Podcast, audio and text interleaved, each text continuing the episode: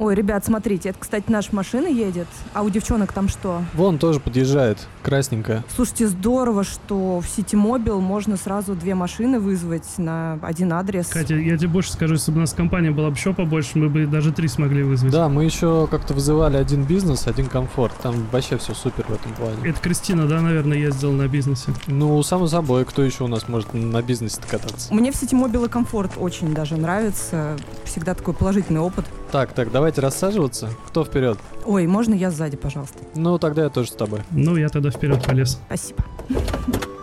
Здравствуйте. Здрасте. Здравствуйте, да. А Ольховская, 14, строение 1, да? Да, да, да. У меня вот забит какой-то адрес бар Punk Fiction, все правильно? Да, вот у нас корпоратив, решили куда-то съездить, потанцевать, там, чтобы с молодежью там вместе где-нибудь оторваться нормально. О, продолжение банкета. Это дело уважаю. Молодцы. Так, так, подождите, куда вы меня везете? Что, что за pulp fiction? Кать, нормально все будет. Мы там уже с Андрюхой были, так что все отлично будет. Я туда частенько вожу молодых людей вроде вас. Вы из какой-то субкультуры, да? Ну, можно и так сказать. Субкультура звукачей. Подкастеры, да, мы. Ого. И как сейчас подкастеры праздники проводят? Ну, я за работой провожу, я потому что монтирую подкасты, так что под Новый год куча всяких спешалов. Кто-то вообще собирается, мне кажется, план перевыполнить. И очень много выпусков записывают. Да, есть такое. Ну, по-разному бывает. По пятницам вот иногда пьем. Ребят, только я с вами буквально ненадолго, ну там, может быть, на пару часиков, потому что меня дома ждет кефир. Это ты себе сразу на утро купила кефир, чтобы после корпоратива отпиваться? Нет, я же забыла вам сказать. Я взяла себе взрослого кота, его зовут Кефир, имя выбирала ему не я, как вы понимаете, но ему уже 4 года, поэтому менять имя, ну, уже нельзя, да.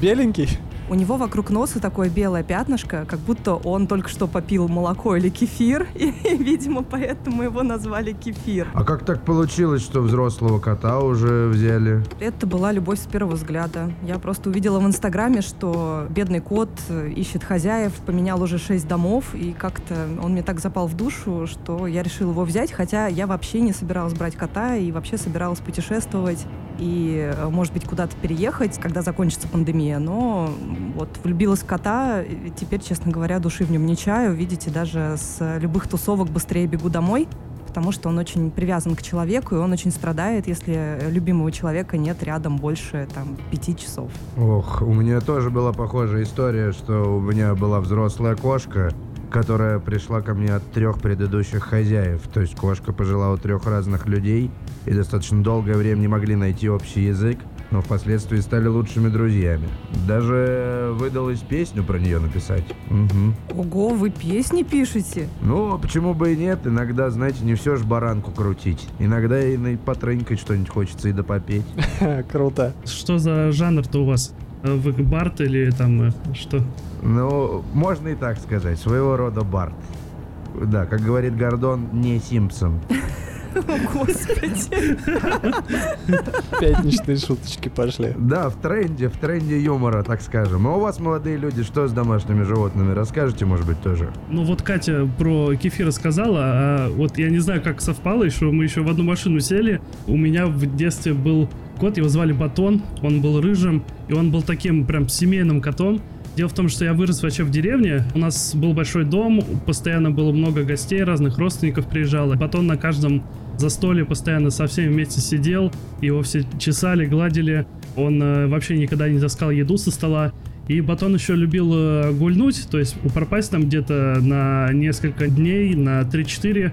Постоянно приходил то побитый, то какой-то ободранный немножко. А тут он тогда пропал где-то на неделю. И очень долго его искали. У меня есть сестра старшая, и она однажды приходит, говорит, что «Мам, пап, я видел, в общем, батона возле дороги, лежащего в кювете, ну, видимо, мертвого». И, в общем, мы пошли, его оттуда забрали. У нас э, позади дома, там позади участка было поле, и там было место, где мы хоронили всяких разных домашних животных. Ну, не как э, кладбище домашних животных, конечно, но такое небольшое место было. И дело было в том, что через 3-4 дня возвращается батон. То есть просто мы видим его на участке. Шутка про кладбище домашних животных была не зря, потому что мы реально подумали, что он э, восстал из мертвых. А оказалось, что мы просто похоронили чего-то чужого рыжего кота, супер похожего на батона, и мы, конечно, обрадовались то, что он э, вернулся, но для нас это было небольшим шоком и чудом, то, что он где-то неделю с лишним пропадал и потом вернулся к нам. А там кто-нибудь орал, когда увидели кота на пороге? Скорее мама орала, но отчасти. Через какое время вообще вы осознали, что это именно ваш кот? То есть не было такого, что вы пытались его выгнать или откуда ты восстал из мертвых? Ну нет, я просто думаю, что э, когда мы хоронили того чего-то рыжего кота, он просто был, может быть, какой-то грязный или потому что лежал возле дороги, там, может, пыль на нем какая-то была, но мы прям в тот момент подумали, что во, все, мы батон уже потеряли, все надо хоронить, и любимый кот, и вот это все. Поэтому... Слушайте, возможно, это был его родной брат. Вот я что подумал. Как индийские сериалы. Брат-близнец, родинка на там том же месте. Но у кошек брат-близнец не так-то и мудрено на самом деле. В деревнях особенно. Может, он просто как змея сбросил шкуру, обновился, обнулился и пришел. Восемь жизней еще у кота осталось. Да-да-да. Слушайте, ну на почве этих мистификаций даже есть какая-то такая мистика в том, что ваши истории максимально рифмуются с моими. Простите, конечно, что утомляю вас за рулем историями, я смотрю на дорогу. Но у меня была очень похожая история с тем, что я жил на первом этаже, кошки гуляли регулярно, и у меня ушел кот, и мы такие, ну, наверное, наверное, все, надо смириться с тем, что больше нет у нас кота. Проходит год, летом отдыхаю у бабушки в деревне, и звонит мой папа из Москвы и говорит, слушайте, тут какая-то история, какой-то кот толстый приходит. А тот кот, который уходил у нас, был худой. Какой-то толстый кот приходит, заходит в дом, я его выкидываю, он снова приходит, я его выкидываю, он опять приходит. У меня было на тот момент два кота, они были два родных брата. В какой-то момент папа еще раз перезванивает, там уже на третий день подряд рассказывает эту историю и говорит о том, что Слушайте, я знаете, что понял? Что старший кот его не выкидывает, походу он его устраивает. Мы такие, слушай, у того кота был дефект, у него был сломанный хвостик. У него там такой странный хвост был, посмотри. Он смотрит такой, блин, это он. И он начинает его звать по имени, такой, Барсик, Барсик. Тот откликается. И мы понимаем, что спустя год наш кот ушел и где-то разожрался. Его, видимо, кто-то взял с улицы, принес к себе домой, откормил. Он год благополучно у кого-то жил, и вот спустя год он, отъевшись, решил объесть нас. Возвращение блудного сына. С возвращением котов всех. Это, получается, хорошая история. В продолжение темы про пришел на чужую хату. Мы с женой больше по грызунам специализируемся. Ого. Сейчас живем у жены, а моя квартира большую часть времени пустует. Раньше сдавали, теперь иногда на выходные туда сваливаем, чтобы отдохнуть ото всех. И там завелись грызуны, да, теперь? Ну, почти. Короче, я в командировке, жена мне присылает фотку из зоомагазина, бурундука. Говорит, давай домой возьмем. Я говорю, короче, давай я приеду и мы поговорим. Андрей, извини, свой погоди, а можно музыку потише, а то мы так активно обсуждаем все, просто, ну, не хотелось бы, чтобы кто-то отвлекался. Можно бать, пожалуйста? Так. Да, спасибо. Ну, в общем, посмотрел я фотку, приезжаю с командировки, заезжаю в зоомагазин, смотрю, блин, прикольный, надо брать. Грустненький еще такой сидит, одинокий. Ну, набрал, короче, жратвы, воды всякой, там, колесиков и клетку. Долго выбирал клетку. Он же мелкий, нужно с мелкими прутьями. Говорю, дайте мне такую, чтобы он не сбежал оттуда. Ну, окей, дали клетку. Крупную, но с мелким расстоянием между прутьев, там, ну, сантиметра полтора, наверное. Все, забираю, отвожу его на квартиру, думаю, пускай отсиживается, там, обживается, посидит, придет в себя. Посадил его в клетку, еды насыпал, воды налил, оставил, уехал. Домой приезжаю, жене говорю, взял для твоего бурундука, завтра поедем смотреть. Пусть он пока в себя придет. На следующий день приезжаем, смотрим. Возле клетки еда рассыпана, в клетке никого нет. Клетка закрыта. Я твою мать, он походу пролез между прутьев. Мы начинаем его по всей квартире искать. А он же мелкий, его хрен найдешь. Тут он начинает носиться по квартире. Полчаса мы его пытаемся ловить. Кое-как загоняем в клетку. Потом я соображаю. Ну загнали мы его, что дальше? Короче, к выходным я еду в обе. Покупаю доски, сетку, делаю клетку здоровенную в человеческий рост. Ребят, еду до производства, собираю, кое-как перетаскиваем ее в квартиру. Опять повторяется эпопея с загонянием зверя в клетку. Загнали.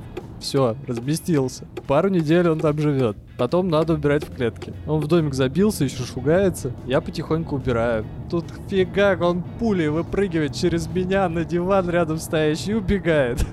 Я подумал, что, видимо, не судьба ему в клетке жить. Клетку открыто оставил. Вся еда, вода там. И переехал к жене. Ну, типа того, да. А, а бундук отжал хату. Так он в итоге себе свил гнездо в спинке дивана, прогрыз там дырку, сделал себе запасы. Ого. И после этого он живет в комнате, летом вот гуляет на балконе. Я на самоизоляции, когда сидел с ним, он мне составлял компанию. Бегал вокруг меня, пока я с ноутом сидел. А, а на зиму он в спячку впадает. Вот в этом году он забрался в шкаф по халату, нашел там старую пуховую подушку и свил там гнездо. И когда пытаемся шкаф открывать, он тут пищит. Закрой дверь. Да-да-да, дует. Иногда вылезает весь в пуху, сходит, поест, попьет и обратно. Что-то я сейчас вспомнил про весь в пуху я, весь в пуху я.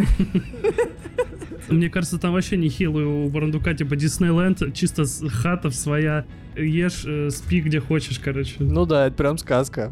Короче, отжал хату Бурундук. Мистические истории про кота, который вернулся с кладбища и бурундука-коллектора.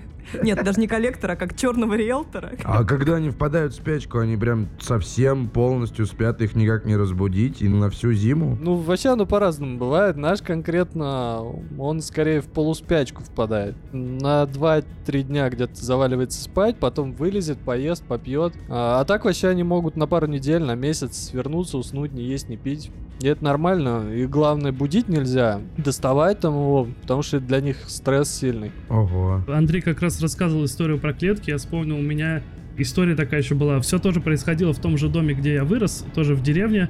Все мое детство было очень много домашних животных. Были собаки, кошки, попугайчик один был. Я помню, что еще как-то что-то мне стрельнуло однажды в голову, и я на день рождения захотел хомяков. Ну и родители как бы обычно ни в чем не отказывали. Они мне подарили такую тоже большую клетку с двумя хомяками, тоже с кучей там э, всяких разных колесиков, лесенок, разных палочек. Насыпали им туда корма, поилку поставили, кучу всяких э, стружек. И тоже как раз я почему спросил про грызунов, потому что у нас в доме тоже бывало водились мыши, но у нас везде стояли мышеловки, поэтому мы их как-то оперативно старались ловить. Но однажды было как-то вечер, я сделал уроки, пошел на кухню, возвращаясь с кухни, а у меня в комнате клетка с хомяком стояла на столе, на такой как бы подставке, и была еще включена настольная лампа. И чтобы вы понимали, я захожу в комнату, смотрю в сторону клетки, там в клетке стоит с одной стороны хомяк, вот так на двух лапах, держится за клетку, вот, а с другой стороны стоит мышь. И они общаются, и мне кажется, это было настолько романтичным, то есть, ну реально, фотоаппарата только не хватало. Но это грустная история, потому что через несколько дней хомяк умер. О, Мышь его заразила? Нет, от любви. От безответной любви. От разрыва сердечка маленького. А можно я вот вспомнила про попугая? У меня была такая история. У меня попугая не было, точнее, он у меня был ровно один час в моей жизни. Та знаменитая услуга попугай на час, да? Слишком болтливый попугай оказался. Все, часа хватит. Нет, в общем, в начале там каких-то нулевых, я, честно говоря, даже не помню, какой это был год, в Москве был жуткий ураган, чуть ли не со смерчем, такой прям дождь лил. Я прям вышла на балкон и стала смотреть, как, в общем, стихия там бушует. И вижу, летит какая-то раненая ворона. Прям вот еле-еле летит, но какого-то странного зеленого цвета. А видно было очень плохо, потому что был такой дождь. И я понимаю, что это огромный попугай, которого вот ветром снесло, и он прям падает Ого. под куст. Я выбегаю на улицу, оббегаю дом, потому что у меня окна выходили на другую сторону. Понимаю, что это реально попугай, просто огромадный, очень красивый, зеленый, с желтым, с красным, с синим. Такой прям огромный большой попугай, там больше моей головы. Я его закутываю в одежду, беру и несу домой. А сама вообще не понимаю, откуда он, ну, появился. Кладу его в коробку, я его кормила персиком, он у меня просох, стал что-то там разговаривать, ну, такое невнятное. И закончился уже этот смерч ураган, он как раз шел где-то там около часа. Я выхожу на улицу, я прям от руки писала объявление, что найден большой попугай, кто потерял там, ну, звоните в такую-то квартиру. И прям на улице встречаю заплаканную беременную девушку, оказывается, они поставили попугая проветриваться на балкон и куда-то ушли в какой-то магазин. И, соответственно, начался этот ураган, клетка упала, Ого. попугай вылетел, и вот получилось, что он несколько домов вот пролетел, и я его спасла, и, в общем, она потом пришла ко мне домой, обнимала этого попугая. И плюс эта история, она еще дала мне тысячу рублей, и я, по-моему, купила что-то очень приятное себе. Так, целый час у меня был попугай, так еще и с профитом. Мы, кстати, подъезжаем уже почти. Вот здесь, да. Да-да-да. Все хорошо. Спасибо большое за поездку. Было офигенно. Вам Да, спасибо, спасибо. большое. Большое спасибо. Так, так, выхожу. Андрей, лови. Оп! Все, ничего не забывайте. Все, до свидания. До свидания. Спасибо, до свидания. А вон уже подъезжает наша машина вторая.